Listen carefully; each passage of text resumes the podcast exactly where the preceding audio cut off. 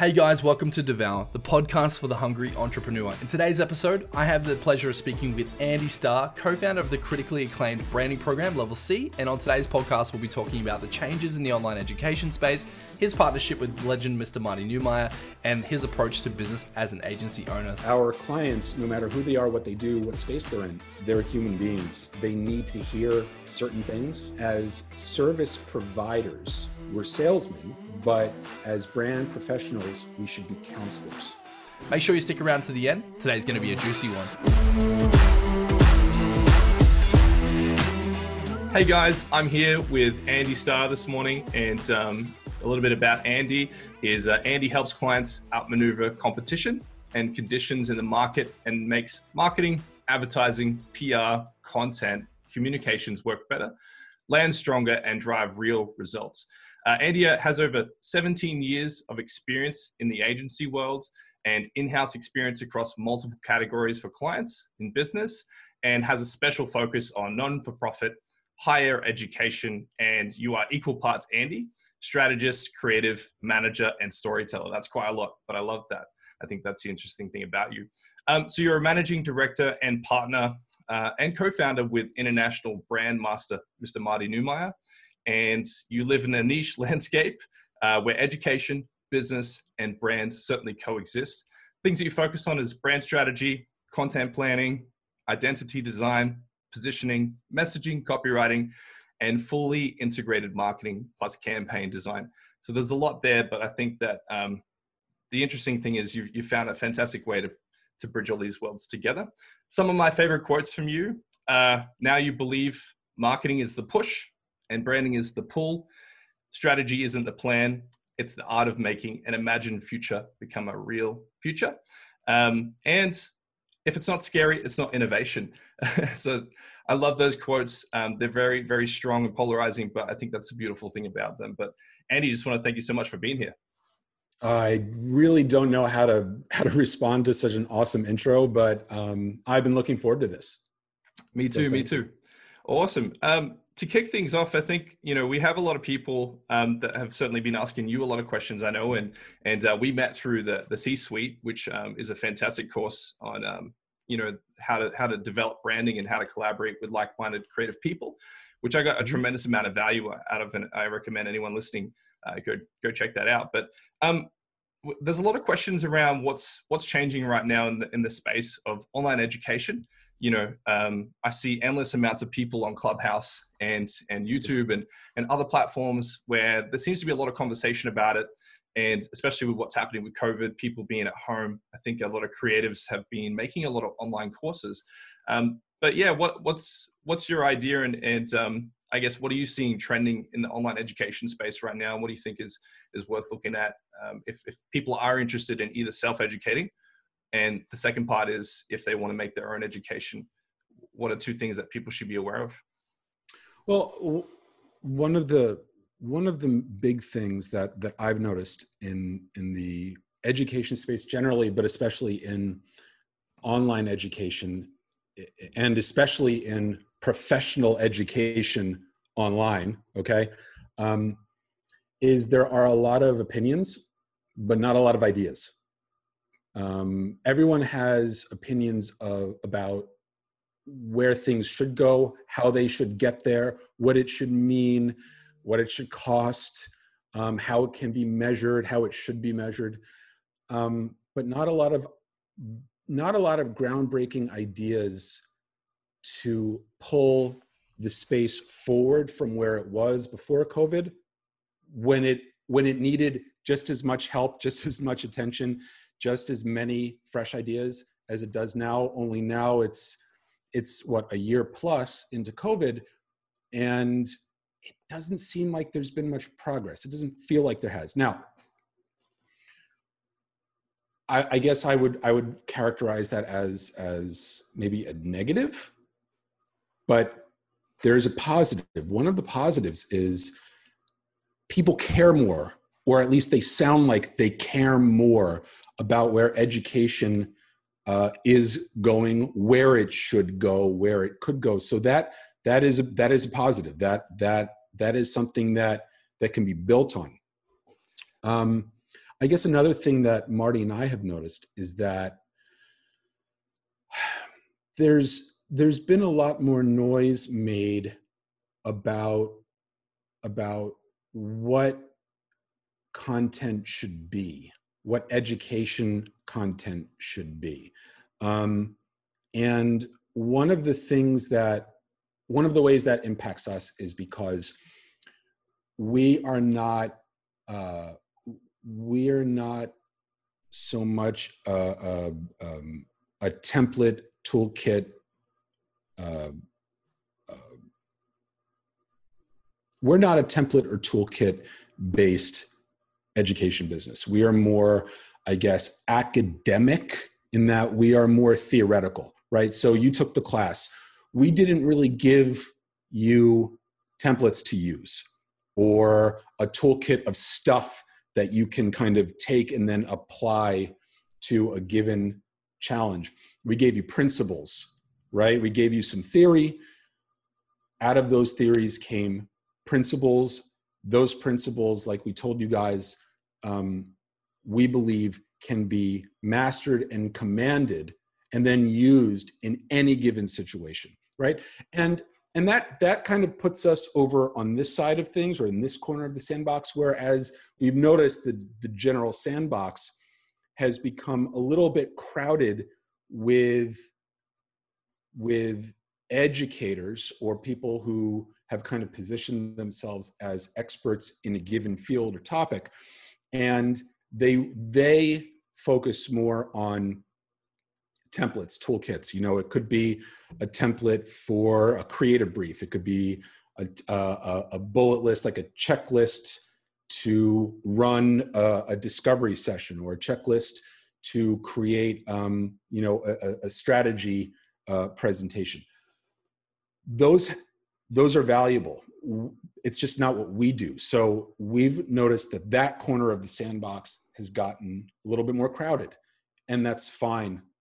Um, but it's like we're over here. And so if we kind of step out of the sandbox and we look at the sandbox from 80,000 feet, we don't know exactly where it's going. We're kind of as much as in the dark as everyone else. What we're trying to do is we're trying to say wherever the landscape kind of ends up on the other side of COVID, whether that's three months from now, you know, three years from now, who knows?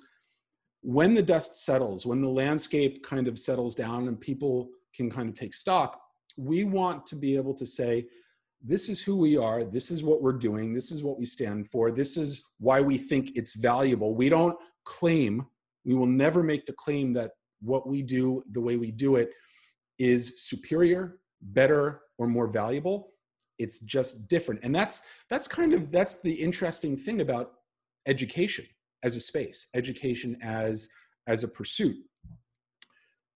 It's so nuanced and complicated and layered, right? There's a place for theory, there's a place for templates, there's a place for strategy, there's a place for tactics and execution right? There are different ways to deliver just as like just as there are different ways that people learn okay?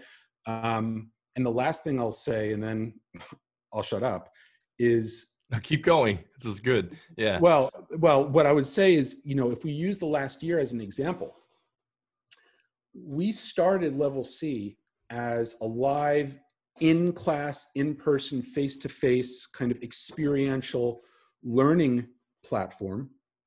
And we did that because Marty and I believe it's our philosophy um, that in person learning is better, particularly for people who learn better in person, um, than online. We, we didn't want to, we didn't want to, uh, uh, um, we actually really didn't quite know how either. We didn't know how to deliver our content and our approach in this kind of two-dimensional format.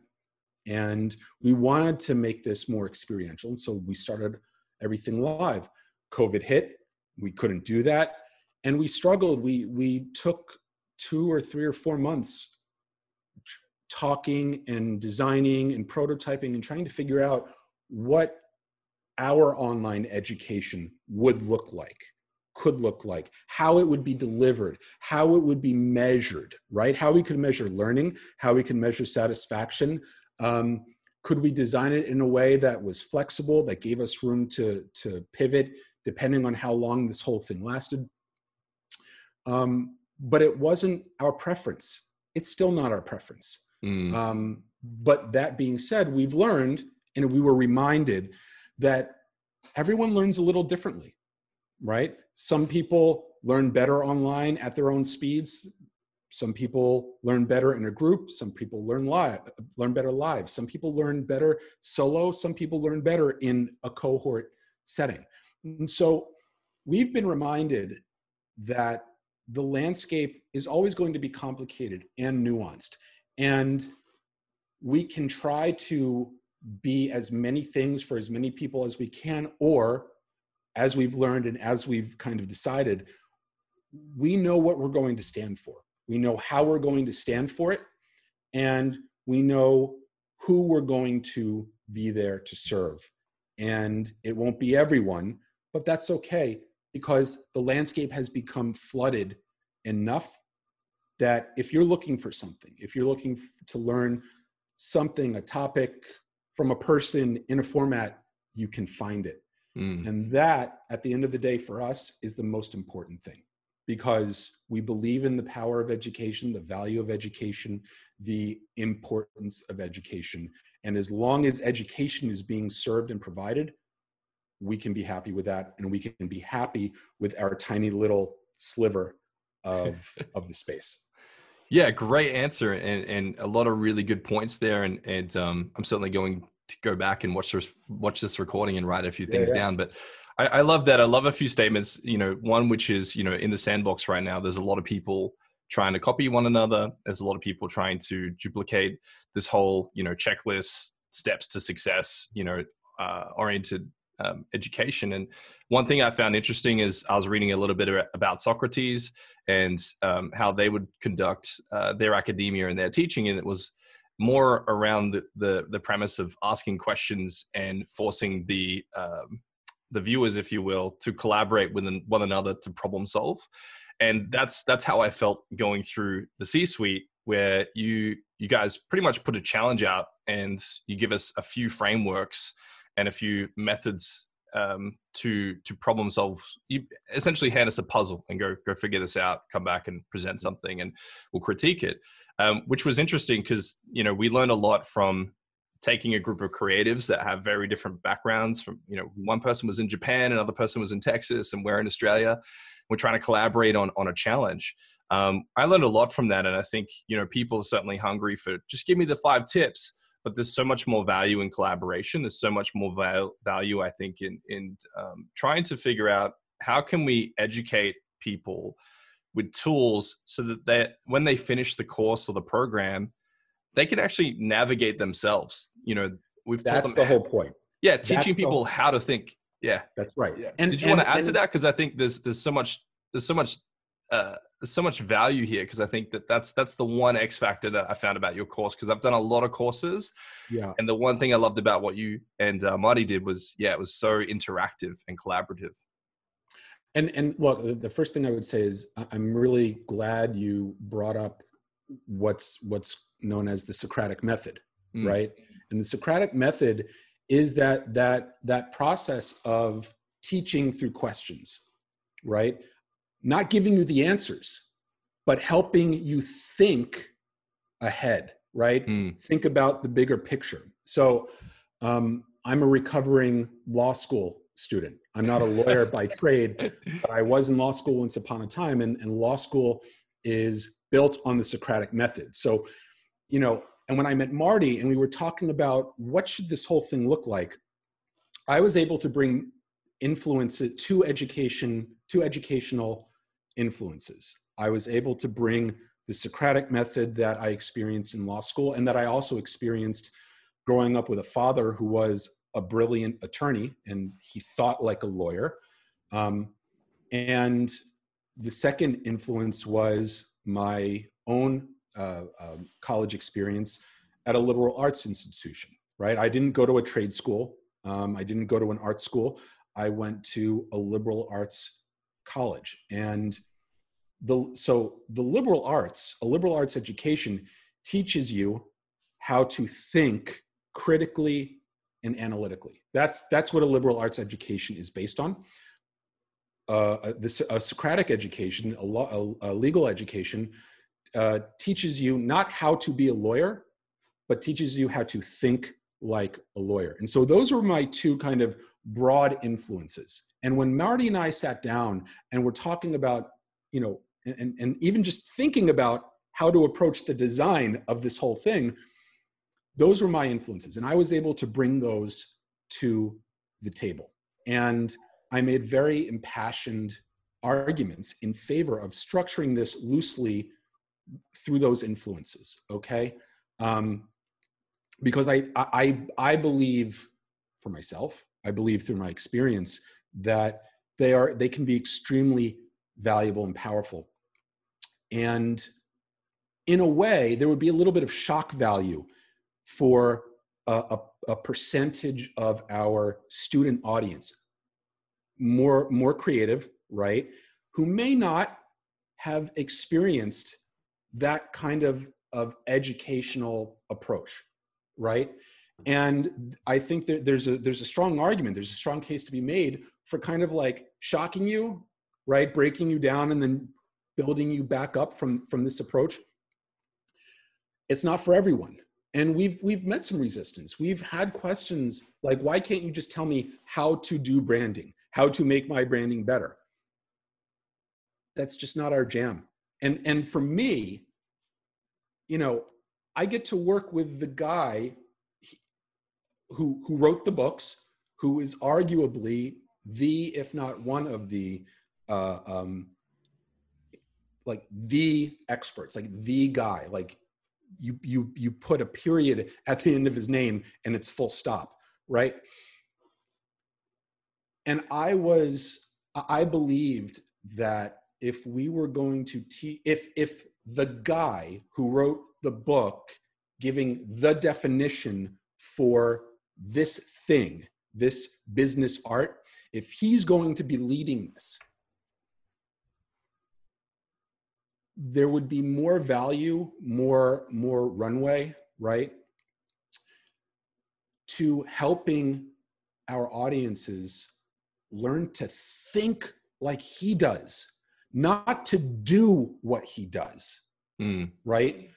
Like, and I've told him, I've said to Marty, I don't want to be the next Marty Neumeier. I want to be Andy Starr, who becomes the next Andy Starr, who knows how to think like Marty Neumeier. And I believe that that's one of the reasons why I get to do this with him, that I've been able to carve my way and end up being the master's partner, right? I'm I'm convinced the only way I was able to do that was because I focused on trying to figure out how Marty thinks, not how Marty does what he's done. Mm. And and I said, that's what we should be giving everyone. That's what we should be offering because then they can take it and make it their own, right? And not for nothing, if you want to talk about tactics for just a second, it's what lets our students, it's what lets all of us kind of move from client to client, challenge to challenge, category to category, right?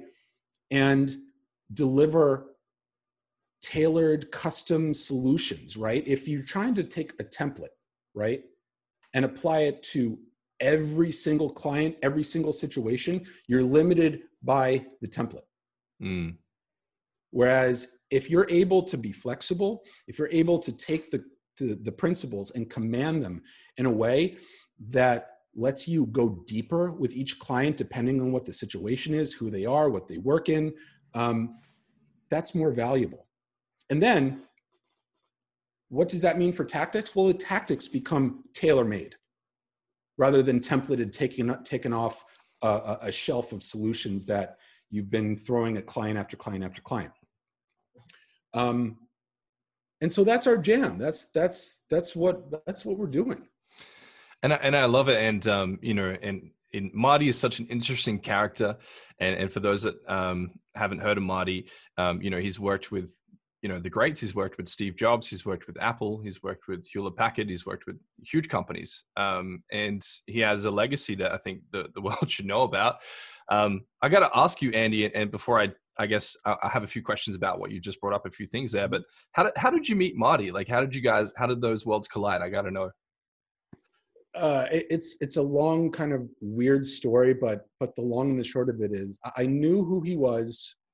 Um, for I've known who he was for a while. I, I read the Brand Gap, I think, back in 2009, mm. and I it changed my thinking. It changed my whole like uh, approach to business in the world um, it's what drove me to like get out of law school right i was like i want to go i want to do this and when i read it i like stalked him online i found out who he was where he was i, I got his email and i reached out like so many people do and i was just like you know uh, read your book changed my life I, I want to get into this business. Would you consider mentoring me from afar? And he basically wrote back and said, I'm too busy, you know, piss off. Yeah. But but but I kept at him. And over the years, I would send him random emails saying, "Hey, remember me? I'm that guy. Uh, this is what I'm doing. Uh, you know, I, I, took your your your this concept or that concept and made it my own, and and this was the result. What do you think?" And eventually, he would kind of respond and say, "You know, good job, really cool, keep at it." You know, kind of kind of boxed responses, right? and and a few years ago I, I left the agency world i got tired of it and i uh, i joined a startup that was in this really interesting space. They they were in the event meeting space business kind of similar to WeWork right but but smaller. And they were looking to evolve their business model and rebrand themselves. And one of the ideas that we came up with was to use their meeting corporate space for uh, professional education workshops, right? Like you find an expert, leads a workshop, and do that, but with a twist. We would kind of pair pair those experts with a local business school, and the business school would underwrite the workshop and give MBA credit for certain workshops. And that was different. That was kind of that was there was an onlyness about it. And we approached a local business school and they agreed to kind of pilot this program with us. And we met with the dean. The dean said, Great, go ahead. And we were walking out the door, and the dean said, By the way, what's the first workshop and who's the expert? And we had no idea. And I kind of turned and, and off the top of my head, I said, uh, well, what if we did a branding workshop? There's this guy who wrote this book in brand. and he said, great. And so then all of a sudden I had to email Marty and I had to kind of pitch this idea to him. And so I sent this email, I pitched it in the email. And I said, if I could have 20 minutes of your time, I'd love to talk to you. And he wrote back like 10 minutes later and he was like, this is one of the best ideas anyone has ever come to me with. I really would like to talk to you about it. And we set up a 30 minute Skype and it was like a two hour thing. And that's that was kind of the start of it. He flew uh, he flew to meet me and my team at the time. That was the first time I got to meet him, and it was just so great. I was geeking out the whole time. And eventually, the startup went in a different direction. They, they and they weren't funded properly, so I left. And but Marty and I kept in touch. Hmm. And one one time, he he basically said, if they can't do it, if they don't want to do it, why don't you and I try this? Because I think it's a great idea. I said, okay. And he invited me to his home in Santa Barbara. He said, come on out. We'll lock ourselves in my studio for a few days and just see what we come up with. And I said, okay. And that's exactly what we did. And that's how this whole thing came about. It was really kind of accidental. Um, but I had this idea.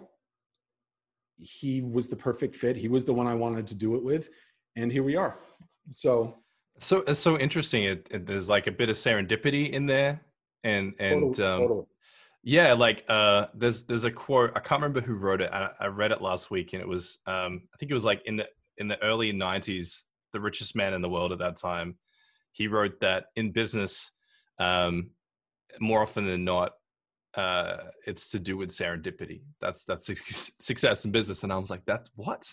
You know, the richest guy in the world said that, and I, I, thought that was interesting. I'll um I'll put it in the bio when when I upload this when I find it. But but um Andy, like I, I think this is so interesting because your background is um you know in in law school, and I, I certainly think that you have that academic scholarly um background, which is really interesting. And then you know, it sounds like you went into um, spent quite a substantial amount of time in the agency world, and during that period, you were in contact uh, with with Marty. But are you saying that you read the brand gap and that that trajected you to to take that new path, like that? Yes.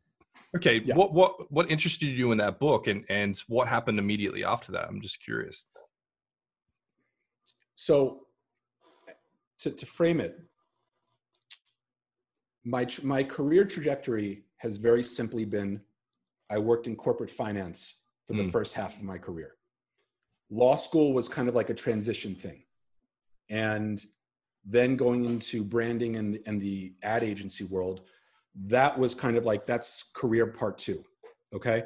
And so when I read the brand gap, I was coming off of, you know, seven, eight years of finance and law school and the the first there were there were there were two things that that he wrote that just changed my entire really my entire life the first was his definition of brand it's not what you say it is it's what the customer says it is that colored my entire thinking from having my own clients and my own customers in in corporate finance and, and then the second, really the second bigger thing was what he calls the focus test, right? Asking three questions Who are you? What do you do? Why does it matter? Okay. And I don't remember exactly what it was about that, but it just, it was so provocative from a sales perspective, a marketing perspective, a business ownership perspective, managing clients, right? It, it was it was just so provocative. I still feel that way. I still feel that asking that one question, why should I care about what your company does, what you're selling, what your brand? That one question, that is brand. Mm. That is where the brand comes from. And and it's interesting. And, I just just to jump in here just for a moment, yeah. like you know, um, we we we run an agency and we we have a lot of clientele, it's so fun to ask that question. It's my favorite question. You know, we'll be working with a client, they'll be confident, they'll they'll be like giving us insights of their, you know, their company values and what they stand for and stuff. And as soon as you ask that question, like why should people care? They just they just unravel, they fall apart. Yep. And it's really yep. fun to ask that question. I, it's I I'm right there with you. It's my favorite question. and and I was asking that right, right from the start. Mm. And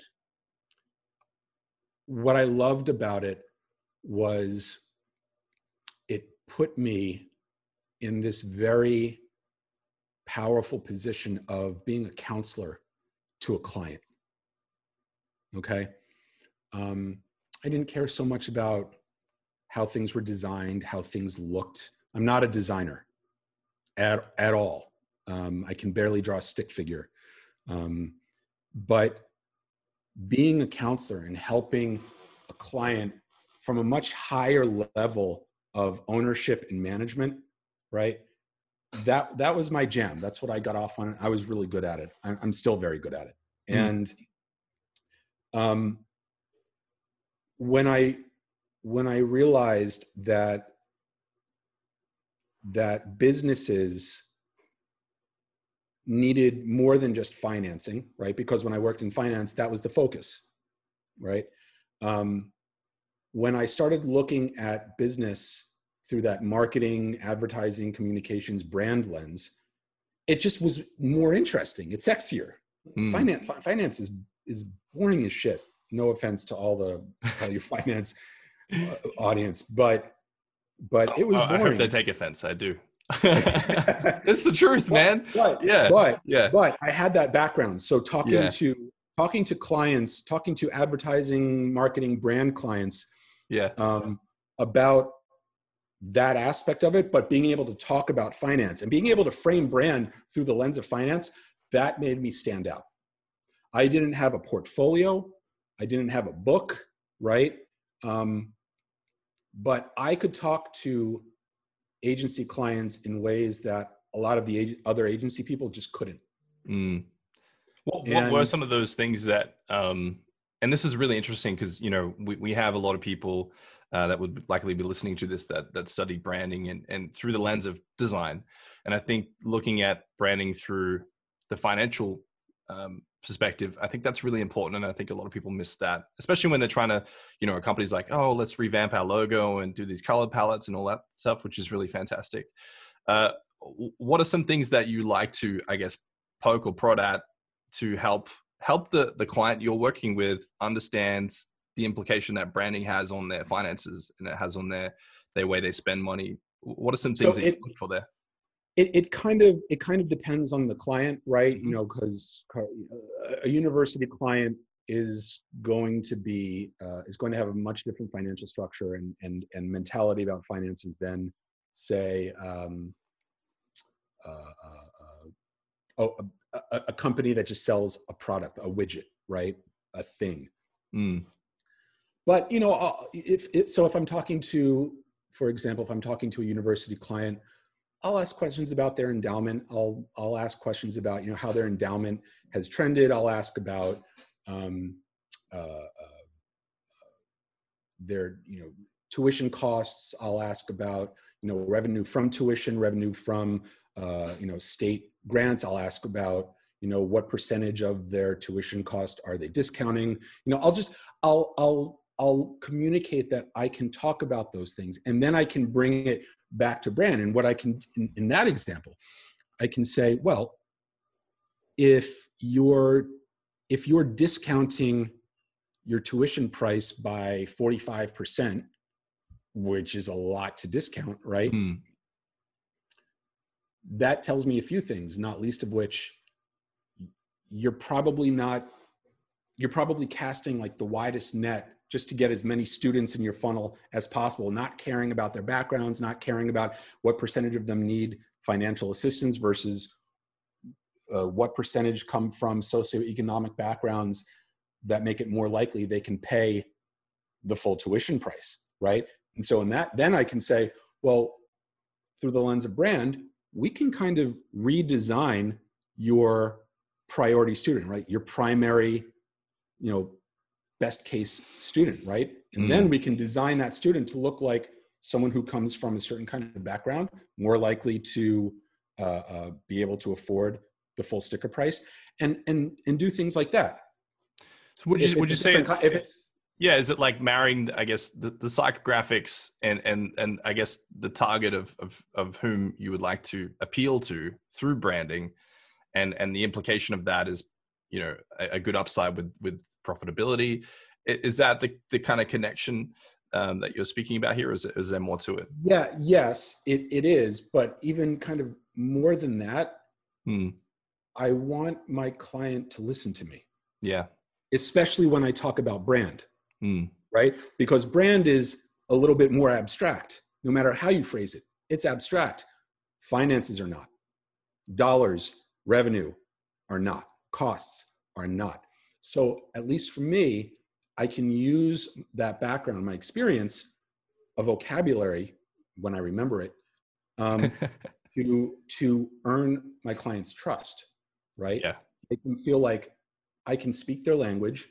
I can address their big headaches because there's that there's that question I always like to ask not just why should I care about what you do but even before that I'll ask what's keeping you up at night across the board what is keeping you up at night so something financial is always going to be on there whether it's cost overhead um, you know uh, uh, concerns or second second guessing uh, their their approach to pricing right so I want to earn their trust and confidence. That way, when we really dig into brand, things that are more abstract, uh, they're more likely to trust me wow. and to trust my guidance, right? Mm. And that's that's simply about client management. Yeah, because I guess clients are coming to you most cases from a position of, hey, you know, we understand that we want to make more money. we understand that mm-hmm. branding is a problem, and they understand that maybe fixing their branding might result in, in being more profitable. And, and I think you approaching it from a business perspective speaks their language more than speaking from Ab- a design perspective. yeah. Absolutely. And it also lets me reinforce the idea that if we're talking about brand, we're talking about long term value. We're talking mm. about long term uptick. We're not talking about the short term, you know, campaign driven, you know, sales spike from a marketing campaign you know, or, you know, we're not looking at three months, we're looking at three years. We're not looking at 12 months, we're looking at 20 years, right? That's when that's talking about brand. Okay. So it's, we're, we're in the psychology business. Mm. Like that, that's, that's what we're in. That's the space we're in. And our clients, no matter who they are, what they do, what space they're in, they're human beings, right? So they have their own shit right? They have, uh, they need to hear certain things. And as service providers, we're salesmen, but as brand professionals, we should be counselors. Mm, wow. Yeah. help make help our clients make the best decisions, not give them the best logo, the best website, the best swag. That's not that should not be our mission. Mm.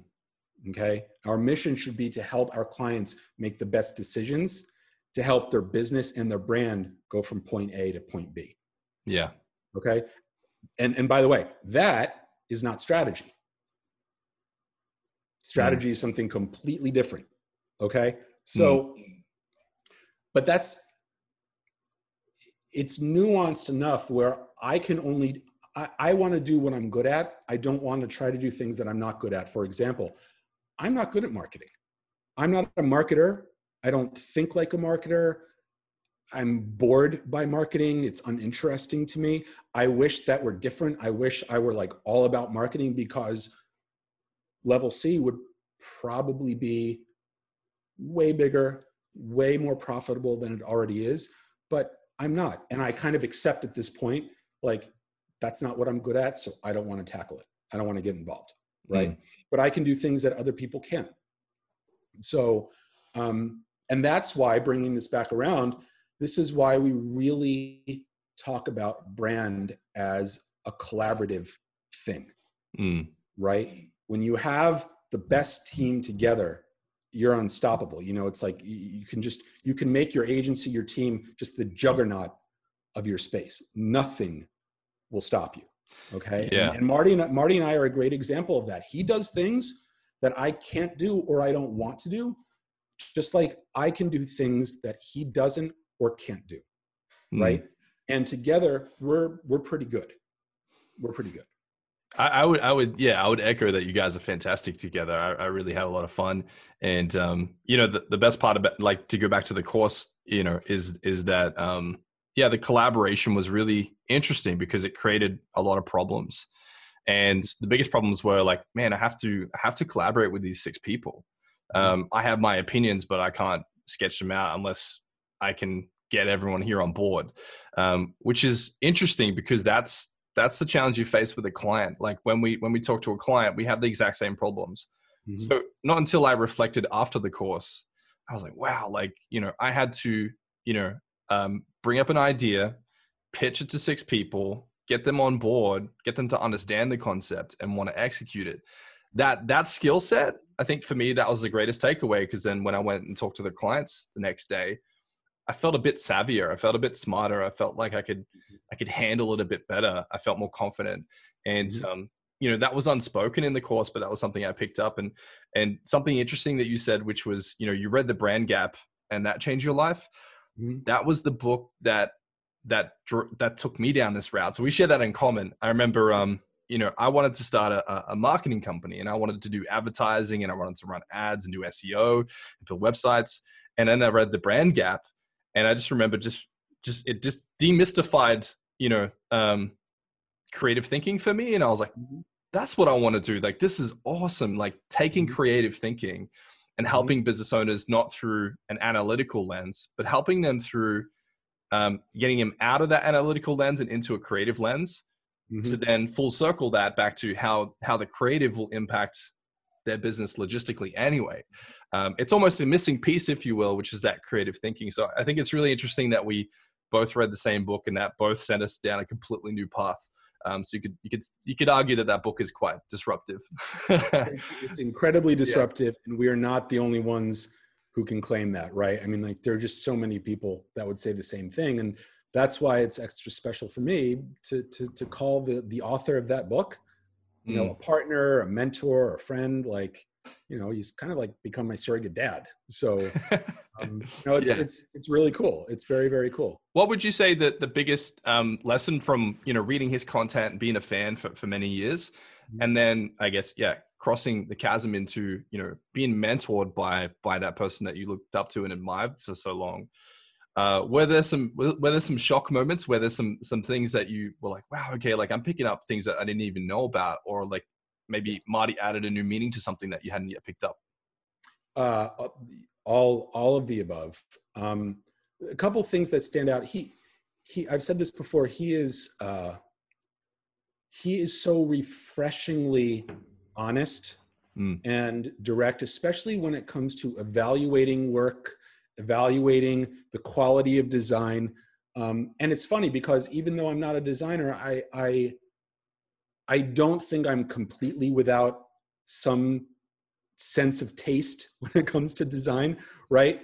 And we I we joke together because I'll tell him at the end of the day, an, a, a designer's opinion or evaluation of design is just uh, it's just a fucking opinion. Sorry for the language, but like he his t- his sense of taste and the way he he evaluates design to me is extremely sophisticated elegant tasteful um, but refreshingly brutal right? Brutally honest. And whether that whether he's evaluating anything I'm making. And in the beginning, a lot of what I was doing with us was a lot of writing, and he has his his kind of voice and his tone, and and he would really critique my writing. Um, that was kind of a shock.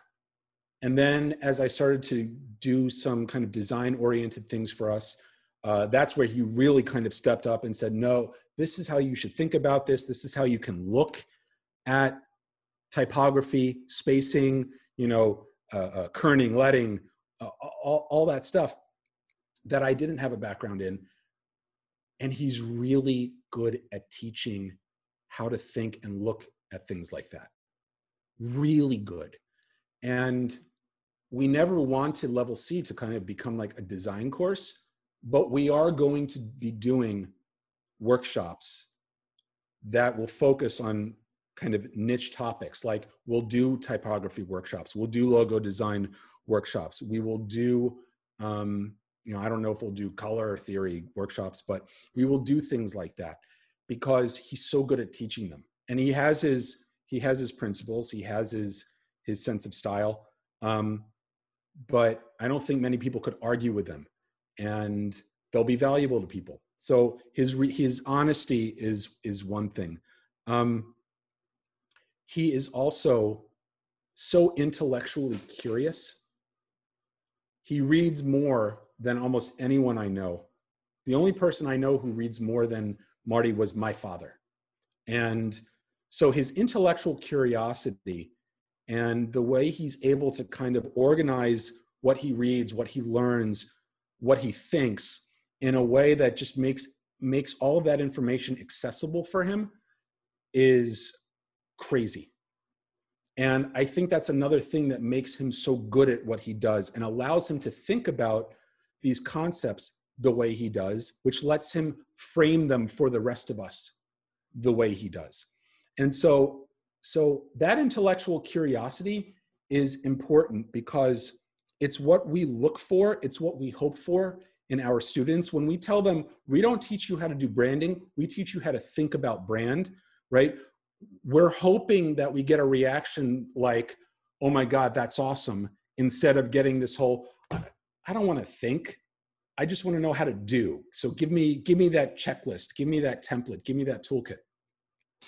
Yeah, and I think maybe the challenge there as well is you know we've been so programmed by like schools, society, yeah. you know that that um you know it, it almost seems that the whole world wants to be told what to do right now, and I mm-hmm. think certainly what the world needs, and you nailed it, is people need to start learning how to think, and and um, yes. that was a huge biggest revelation for me you know mm-hmm. and, and i got to be honest you know we do a weekly call with we have students come on and we, we mm-hmm. educate them on branding and and um, marketing and sales and and um, we we changed our whole format once we did once i did your course i, I was wow i had this huge revelation i'm like okay like we're telling everyone what to do every week it's nowhere near as impactful as teaching them how to think every week and it's wow. been more difficult uh, i'll be honest with you andy it's a lot more difficult to to teach that way and mm-hmm. um, what, what are some things that you would uh, you would say that would help someone to come up with resources? Let's just say you know um, someone wanted to start a course, or they're passionate about something and they want to they want to share it with the world.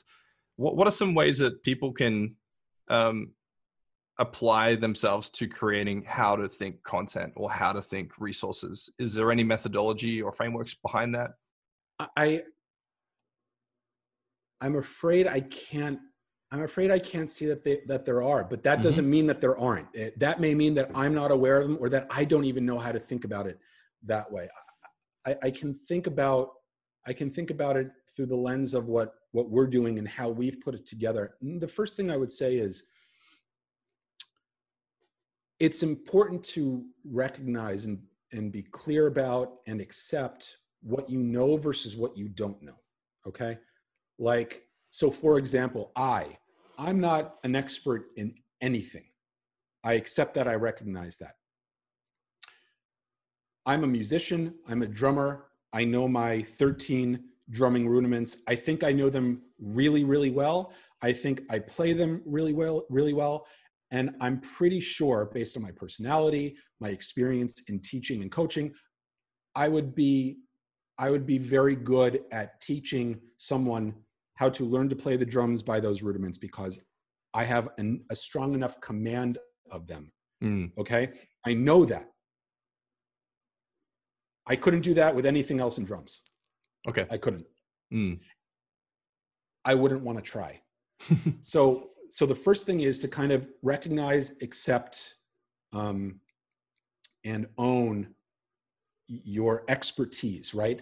One of the things looking at the landscape especially over the last year plus, is that there is a very clear difference now. Whether you it, it, you can look at someone's content on Instagram, Twitter, you know, you can look at visual media. You can go on Clubhouse. You can go from room to room, listening to the people or who are hosting the room up on the stage, talking. You, it's much easier now to get a sense of the difference between celebrities and expertise. There's a really big difference.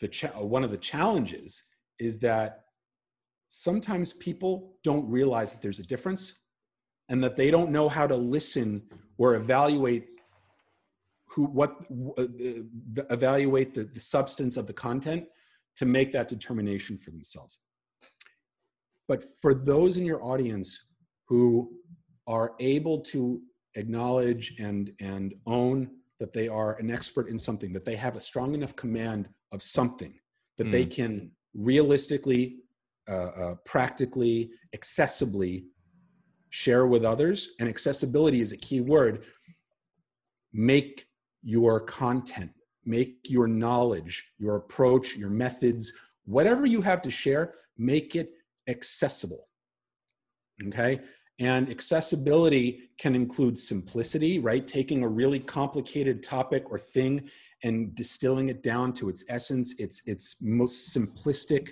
form. That's accessibility. Okay. Uh, uh, and and that that can that can have implications for a whole other set of qualities about the content, right? Duration, length, um, style, uh, evaluation for being able to evaluate are you actually being successful in sharing your knowledge and having your audience get it right? One of the things that we've been asking people lately, and we get asked ourselves, is why do so many people bounce from brand strategy course to brand strategy course to brand strategy clubhouse chat to brand strategy course to brand strategy deck to brand strategy book, right?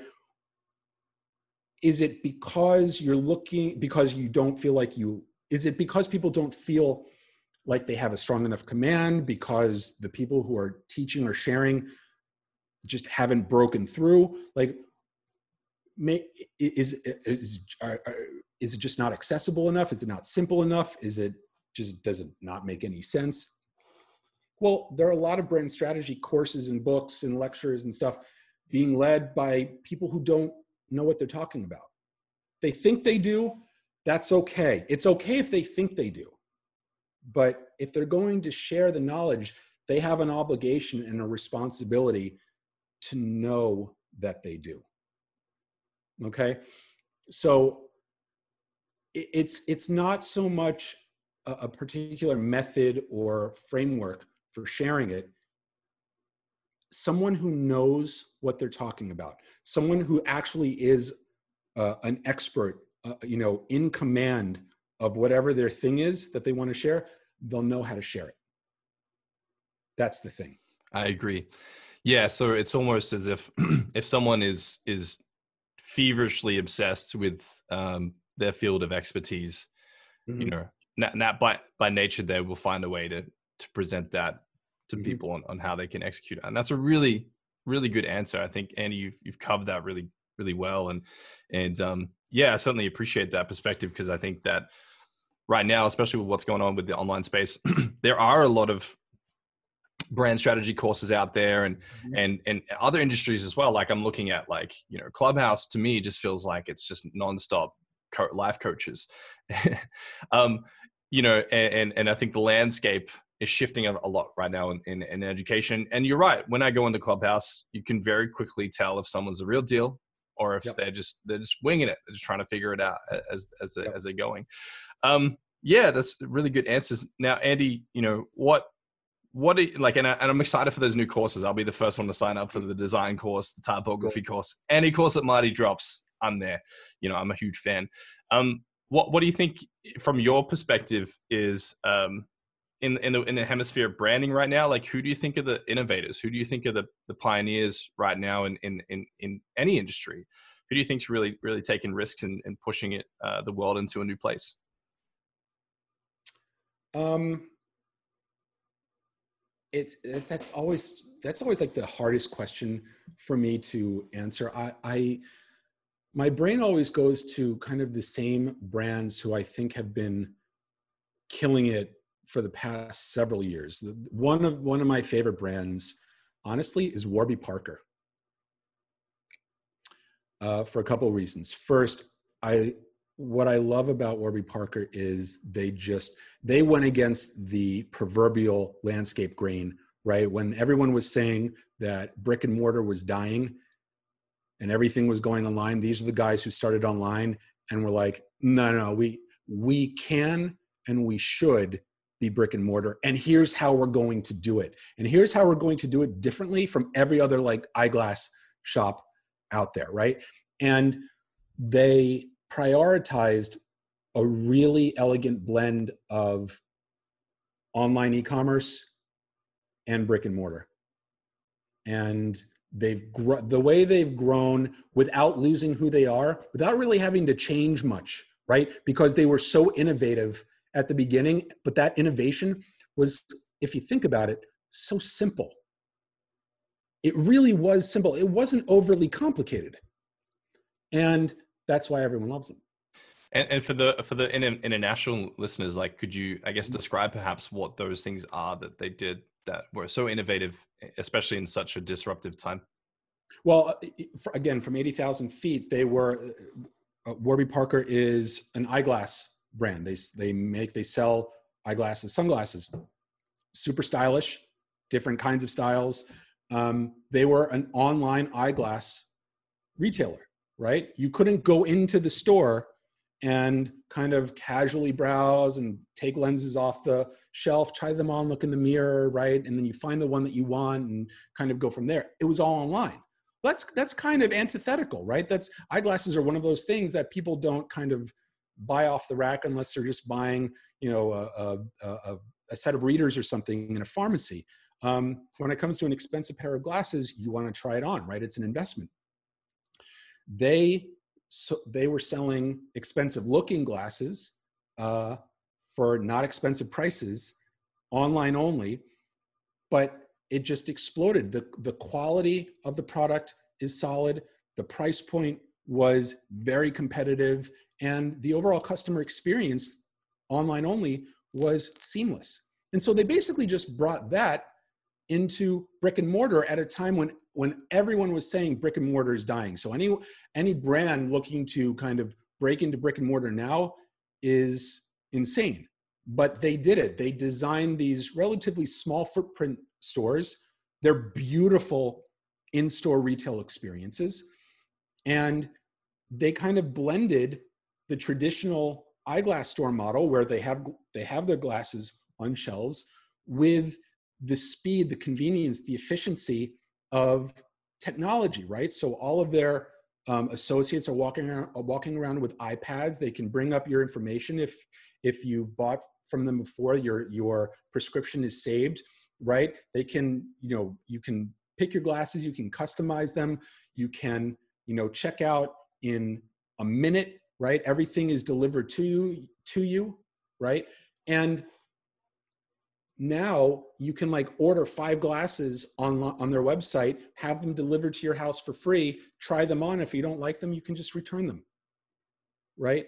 And so again all really really simple but they kept their focus right? That's that's that's the magic f word that we talk about in our first level class focus. They never lost focus and they fo- their focus has been on execution right and part of their execution is quality, they crush it. I, I love Warby Parker. And, and I've told my clients over the last few years, you know, I, I'll ask them, if you could be any brand in your category, what brand would you want to be? And most clients will say, I want to be the Apple of what we do, or I want to be the, the, the Virgin of what we do. I'll tell them now, you should want to be like the Warby Parker of what you do. Yeah, right? it feels very consumer centric. Like everything is about mm-hmm. simplicity for the client to mm-hmm. choose the best possible result and yep. to not inconvenience them at, all. And it sounds to me like it's that famous story of Blockbuster, right? You know, yep. they, they, started trying to make money on the late fees, which is mm-hmm. massively inconvenient for their mm-hmm. users. Mm-hmm. And then Netflix comes along and just says, "We'll send it to your house. you send it back, and we'll send you some more." And and there's no late fees. You know, uh, and that, it just it feels Netflix like that. another. Yeah. Netflix is another brand, and I know that might be cliched, and people ask me, why do you like Netflix?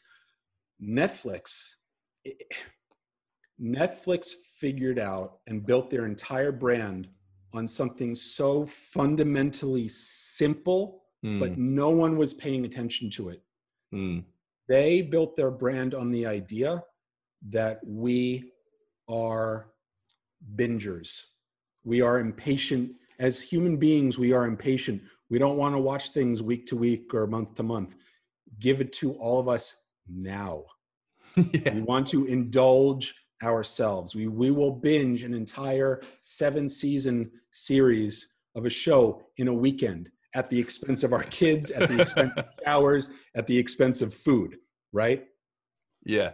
They realized that and they built their entire brand on that. The brand we know as Netflix today, that's what it's built on. So I don't I don't care what anyone says about them or really what they're doing. It's it's still genius. And I, I just read today that they're I guess they're thinking about getting into gaming. And I know that there have been kind of game stream platforms, right? Or like brands where you can, you know, you can buy a uh, subscription and you get you'll get like three or five games a month that you can like kind of rent and then you send back. Um, if Netflix gets into gaming and it works, just genius, brilliant. So I love brands that figure out things like that. That's that's what I that's what I pay attention to. Yeah, That's they, they they grab a pocket that no one's watching and they exploit it. And I feel They- like Their Jeff did the strategy Yeah. their strategy is to is you use the word at the beginning and we talk about it in level 2 outmaneuver. Mm. That's what strategy is. Strategy is it's not going from point A to point B, it's not asking a list of questions, right? Strategy is simply outmaneuvering your competitors and or the conditions in your market or in your client's market. That's strategy. So look at what Warby Parker did, look at what Netflix did, uh, look at what Amazon did to the bookstore category once upon a time right? There used to be all these bookstores barnes and noble borders bookstores small independent bookstores. Amazon was just like no we're just going to outmaneuver all of that and create this limitless online cheaper option bookstore online. That's what that's what amazon started as Yeah, I think I think you know, like, and and listening to Jeff as well, it was interesting where he, um, you know, initially was selling books, CDs, DVDs, and then um, there's a famous story where he sent out a thousand emails to his clients and said, "What else would you like me to sell?" And he Mhm. said everyone sent back a list of everything. You know, he Yep. said one person said windshield wipers, and he, he was like, "Really? Like I could sell anything?" And it's so interesting that he noticed that you know there wasn't a Walmart online, so he he, he outmaneuvered Walmart, and boom, that's right you know, billionaire now he's sending uh, rockets to the moon. Uh, it's- it- yeah, And, uh, and then you know you could point to you can point to the obvious um, innovators. You know, you could point to Howard Schultz at Starbucks. You could point to Richard Branson. You could point to Elon Musk. Um, you could point to Steve Jobs. Um, they all did the exact same thing. They outmaneuvered all of the competitors in their space. Then they outmaneuvered their, their space, and then they were able to redefine their space. And in doing that, they owned their space. Mm. Yeah, and and now they just the pioneer. They just they just rule rule sectors. They rule the world. They rule the world. awesome. Yeah. Yeah, So awesome. yeah, that's that's what we like. That's what those are the brands that I like to look at. I love that, Andy, and I feel like that's a that's a nice bow in in, in today's you know um, discussion about creative thinking, maneuvering, branding, you know, and, and pushing pushing um, I guess people into innovation and into new spaces. Mhm. Uh, Andy, if if you would like to, you know, take this opportunity to to to plug something and and to um, leave some last thoughts with the audience, please do. And uh, but yeah, sincerely, I, I really appreciate you, and this has been a fantastic conversation. Thanks for being here. Well, I, thank you for this conversation. I agree. It's, this has been great. I love conversations like this. Um, as the world's worst marketer, I'm I hate plugging things, but here, here's what I will say. Um, for those in your audience who even have a sense of brands value, right? Value to the company, right? Value to the market, but really also value to the customers. If any of you have that that just innate sense, or even more than an innate sense, our program teaches you how to think about it in ways that most of the rest of the landscape just does not. That's not, that's not, I'm not saying that it's we're better, we're superior, we're stronger. I'm simply saying we're different. We think, we teach brand, and we teach you how to think about brand in a different way that we are relatively confident and certain most of the business landscape does not think about. Okay. There's value in that. Come take a look at us. I have to echo that. Um, you know, I've done the course personally, and um, it's been it's been revolutionary for my agency. And um, you know, even if you're not in the branding space, I think it's a really important exercise to learn how to think uh, through the lens of branding. And if you're doing anything in business, even if you're a 2IC or, or a sales rep, um, the implications of understanding how branding works. I think, yeah, I think that honestly, the course is for anyone. And um, yeah, I, I, really appreciate your time, Andy. Um, thank you for being here. I certainly would love to, to, to do this again. It's been a fun conversation. And uh, thank you for your time. I'll see you in the future. Good day. Bye for now.